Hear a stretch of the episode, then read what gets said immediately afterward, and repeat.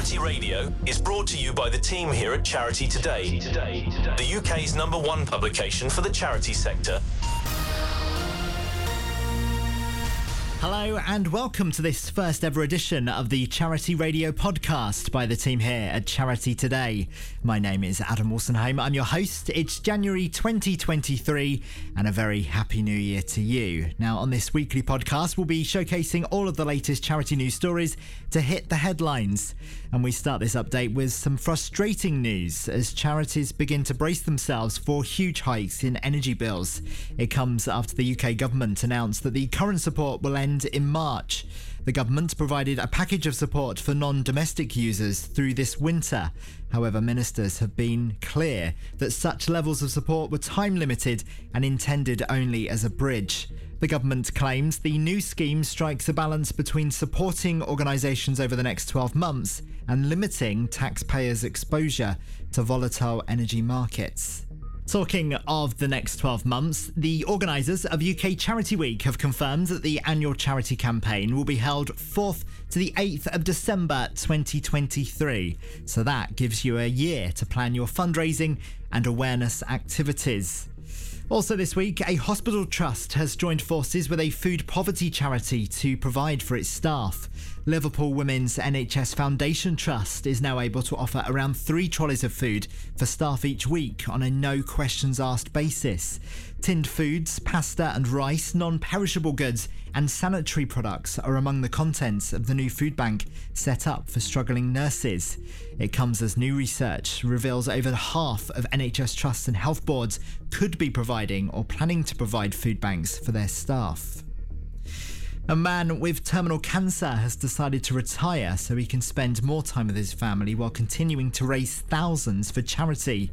Chris Johnson was diagnosed with a gastrointestinal tumour at the age of 40 in 2019 and aims to enter the Great North Run again.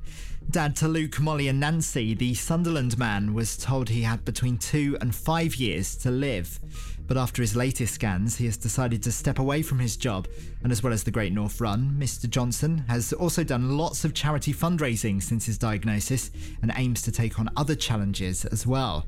He said, I want to spend as much time with family as possible, but in terms of how I want to spend my time, I also want to raise as much money as I can for charity.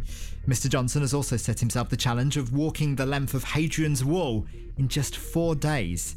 He said, Other than that, I'll be up and down mountains in the Lake District and Scotland and the Sunderland 10K. A former Royal Marine Commando has braved the freezing water in Liverpool in a cold dip challenge. Tim Crossin, originally from Dorset, is travelling along the UK coastline in his camper van throughout January, taking a cold dip each day to raise money for charities. Tim was inspired to undergo the challenge after he was diagnosed with cancer four times, the latest being in December.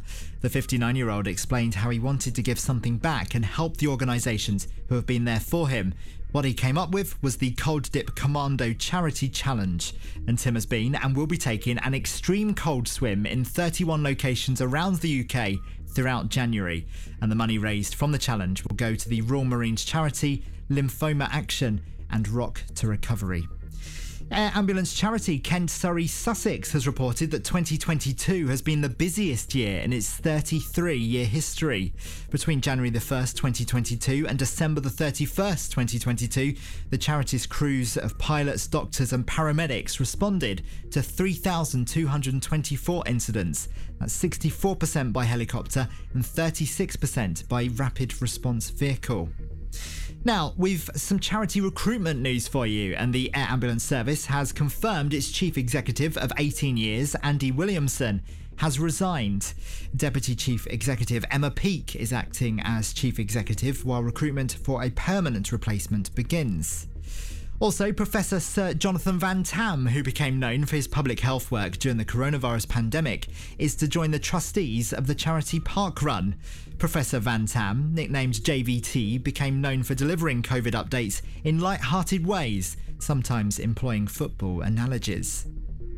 One of the UK's largest social care charities, Community Integrated Care, has announced the appointment of Jim Kane as its new Chief Executive Officer.